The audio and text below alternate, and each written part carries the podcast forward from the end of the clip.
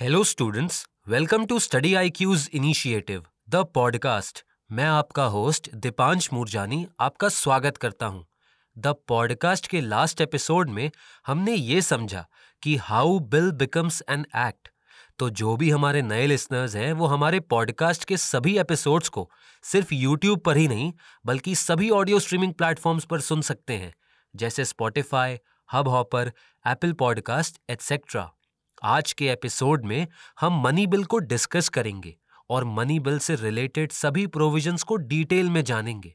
Sir, first things first, क्या आप money bill के बारे में कुछ बेसिक इन्फॉर्मेशन हमें दे सकते हैं जो हमारे एग्ज़ाम के लिए काफ़ी इंपॉर्टेंट हो? और मनी बिल से रिलेटेड कुछ कॉन्स्टिट्यूशनल प्रोविजंस को भी जानने के लिए हम काफ़ी इंक्विजिटिव हैं। जब मनी बिल की बात होती है तो money bill basically financial matters से रिलेटेड होते हैं। जैसे कि टैक्सेशन पब्लिक एक्सपेंडिचर एटसेट्रा हमारे कॉन्स्टिट्यूशन के आर्टिकल 110 मनी बिल की डेफिनेशन से डील करता है। आर्टिकल 110 के तहत कोई भी बिल मनी बिल तब कहलाएगा जब वो फॉलोइंग कंडीशंस पर बेस्ड होगा।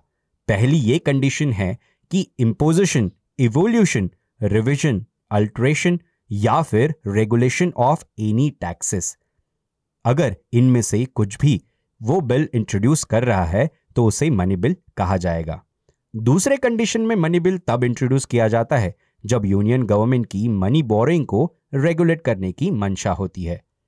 तीसरी कंडीशन तब है, जब कंसोलिडेटेड फंड ऑफ़ इंडिया या फिर कंटिजेंसी फंड ऑफ़ इंडिया से कुछ मनी विड्रॉ करनी हो, या फिर कुछ कंटिजेंसी फंड में कुछ मनी ऐड करनी हो तो ऐसे मैटर्स को डील करने के लिए मनी बिल को इंट्रोड्यूस करना होता है। और फोर्थ कंडीशन ये है कि जब कंसोलिडेटेड फंड ऑफ़ इंडिया को यूज़ किया जाता है तो उसके अप्रोप्रिएशन के लिए भी मनी बिल को इंट्रोड्यूस करना पड़ता है। या फिर जब हमें कंसोलिडेटेड फंड ऑफ़ इंडिया के एक्सपेंडिचर्स को डिक्लेयर करना होता है, या फिर एक्सपेंडिचर्स के अमाउंट को इंक्रीज करना होता है तो भी हम मनी बिल को इंट्रोड्यूस करते हैं। इतना ही नहीं पब्लिक अकाउंट्स ऑफ़ इंडिया या फिर audit of the accounts of union से रिलेटेड कोई भी प्रोविजंस हो तो मनी बिल को इंट्रोड्यूस किया जाता है। सर ऐसी कौन सी कंडीशंस हैं जिनके तहत कोई भी बिल मनी बिल नहीं कहलाता है? कोई भी बिल मनी बिल नहीं कहलाएगा जब पहली कंडीशन उस बिल के अंदर फाइन्स या फिर पेनल्टीज के इम्पोजिशन की बात हो। दूसरी कंडीशन जब फ़ीस के पेमेंट की बात की गई हो या फिर लाइसेंस के रिन्यूअल की बात की गई हो। या फिर जो फ़ीस चार्ज करना है, उसकी बात की गई हो, तब भी वो बिल मनी बिल नहीं कहलाता। तीसरी कंडीशन ये है कि जब कोई लोकल अथॉरिटी या फिर ऑर्गेनाइजेशन अपने टैक्स स्ट्रक्चर को अल्टर करता है या फिर रेगुलेट करता है, तब भी ऐसे प्रोविजंस जिस बिल में इंक्लूड होते हैं, उसे मनी बिल नहीं कहा जा सकता। सर, मनी बिल के क्या फीचर्स होते हैं? हमारे कॉन्स्टिट्यूशन के अंदर मनी बिल के काफ़ी यूनिक फीचर्स बताए गए हैं। पहला ऐसा फीचर है कि जहाँ पर मनी बिल के रिस्पेक्ट में लोकसभा के स्पीकर का डिसीज़न फाइनल होता है। यानी कि कोई भी बिल को मनी बिल घोषित करना ये स्पीकर का डिसीज़न फाइनल माना जाता है। दूसरा यूनिक फीचर यह है कि लोकसभा के स्पीकर के डिसीज़न को किसी भी कोर्ट ऑफ़ लॉ में क्वेश्चन नहीं किया जा सकता। ना ही लोकसभा के स्पीकर के डिसीज़न को प्रेसिडेंट क्वेश्चन कर सकते हैं। तीसरा यूनिक फीचर यह है कि मनी बिल को सिर्फ़ और सिर्फ़ लोकसभा में ही इंट्रोड्यूस किया जा सकता है on the recommendation of president और चौथा ये यूनिक फीचर है कि मनी बिल को गवर्नमेंट बिल के तौर पर कंसिडर किया जाता है और इसी वजह से मनी बिल को सिर्फ़ किसी मिनिस्ट्री के द्वारा ही इंट्रोड्यूस किया जा सकता है। फिफ्थ यूनिक फीचर ये है कि राज्यसभा कभी भी मनी बिल को ना तो रिजेक्ट कर सकती है और ना ही अमेंड कर सकती है। राज्यसभा सिर्फ़ और सिर्फ़ अपने रिकमेंडेशंस दे सकती है in case of money bill next unique feature यह है कि राज्यसभा को within fourteen days money bill को लोकसभा में पास कर कर रिटर्न करना होता है। विथ और विदाउट रिकमेंडेशंस और फिर लोकसभा के पास ये पावर होती है कि वो राज्यसभा की रिकमेंडेशंस को या तो एक्सेप्ट करे या फिर रिजेक्ट करे। और अगर ऐसा हो, जब राज्यसभा 14 डेज़ के अंदर लोकसभा को बिल रिटर्न नहीं करता, ऐसी सिचुएशन में माना जाता है कि मनी बिल पार्लियामेंट के दोनों हाउसेस द्वारा पास कर दिया गया हो। मनी बिल का नेक्स्ट यूनिक फीचर यह है, जब मनी बिल प्रेसिडेंट के पास उनके एसेंट के लिए दिया जाता है, तब प्रेसिडेंट के पास ये पावर होती है कि वो बिल को अपना एसेंट प्रोवाइड करे या फिर उस बिल को होल्ड कर ले या फिर उसे रिकंसिडरेशन के लिए भेज दे। नॉर्मली ऐसा देखा गया है कि प्रेसिडेंट मनी बिल को अपना एसेंट दे देते हैं, क्योंकि पार्लियामेंट में मनी बिल इंट्रोड्यूस करने से पहले ही प्रेसिडेंट की परमिशन ली जाती है।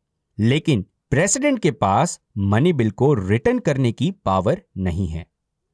सर द पॉडकास्ट के लास्ट एपिसोड में हमने ऑर्डिनरी बिल के सभी प्रोविजंस को समझा था।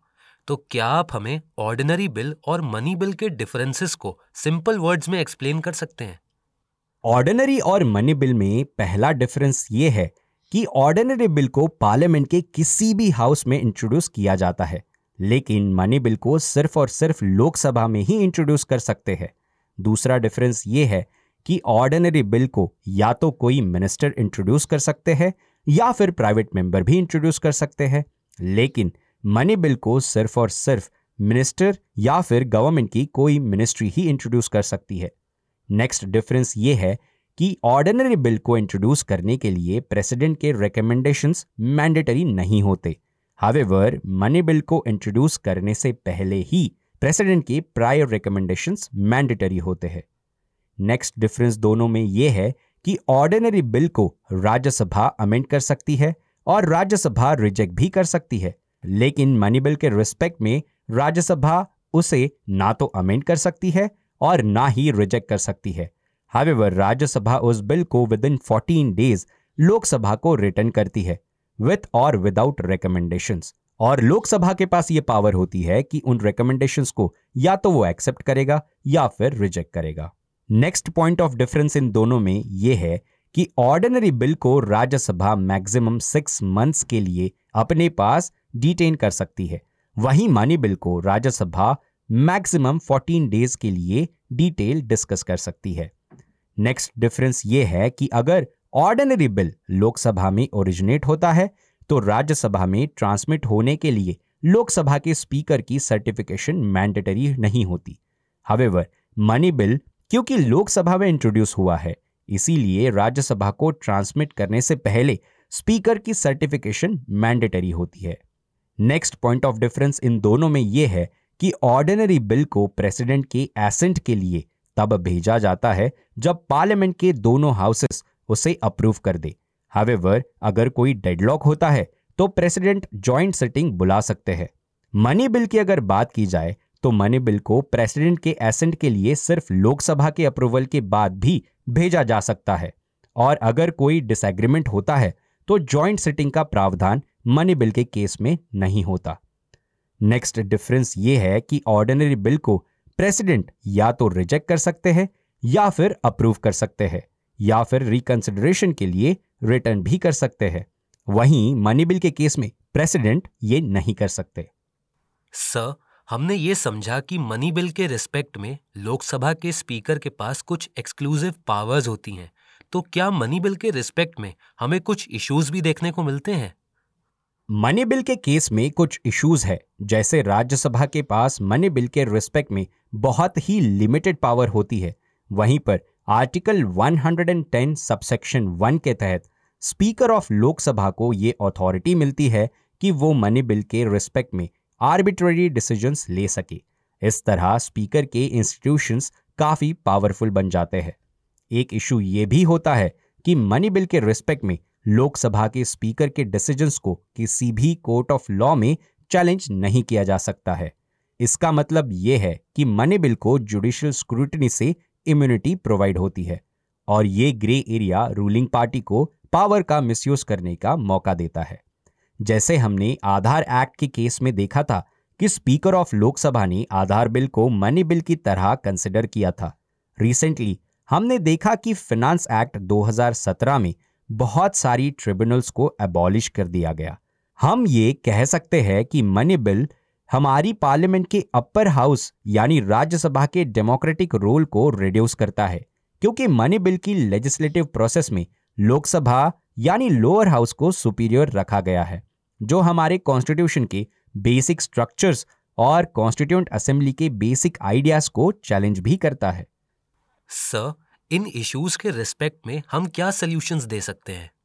अगर हम सॉल्यूशंस की बात करें तो सुप्रीम कोर्ट ने बहुत बार अपने जजमेंट्स के थ्रू ये बताया है कि जुडिशियल रिव्यू हमारे कॉन्स्टिट्यूशन के बेसिक स्ट्रक्चर का बहुत ही इंपॉर्टेंट हिस्सा है।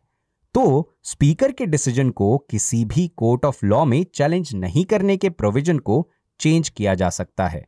नेक्स्ट सॉल्यूशन ये हो सकता है कि राज्यसभा जब मनी बिल के रिस्पेक्ट में लोकसभा को कुछ रिकमेंडेशंस देती है तो लोकसभा को उन रिकमेंडेशंस को बहुत ही सीरियसली कंसिडर करना चाहिए। और अगर कुछ रिकमेंडेशंस को वो डिनाई भी करते हैं तो लोकसभा को उन रीजंस को भी स्पेसिफाई करना चाहिए, ताकि अकाउंटेबल गवर्नमेंट के प्रोविजंस को बढ़ावा मिल सके। मोरेवर जैसे ब्रिटेन में स्पीकर एक नॉन पार्टी मेंबर होते हैं, वैसे ही हमारे कंट्री में भी प्रोविजंस ऐड किए जा सकते हैं कि लोकसभा के स्पीकर एक नॉन पार्टीसन मेंबर हो।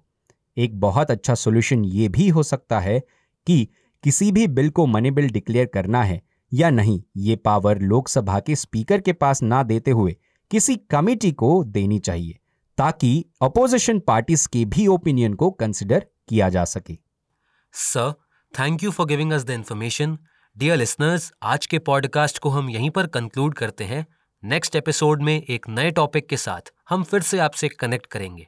तब तक आप स्टडी आईक्यू के साथ बने रहिए एंड कीप स्टडिंग आप study IQ presents the podcast को सभी ऑडियो स्ट्रीमिंग प्लेटफॉर्म्स पर सुन सकते हैं, जैसे Spotify Hubhopper Apple podcast Google podcast Kuku F M etcetera links को कमेंट सेक्शन में पिन किया गया है। Thank you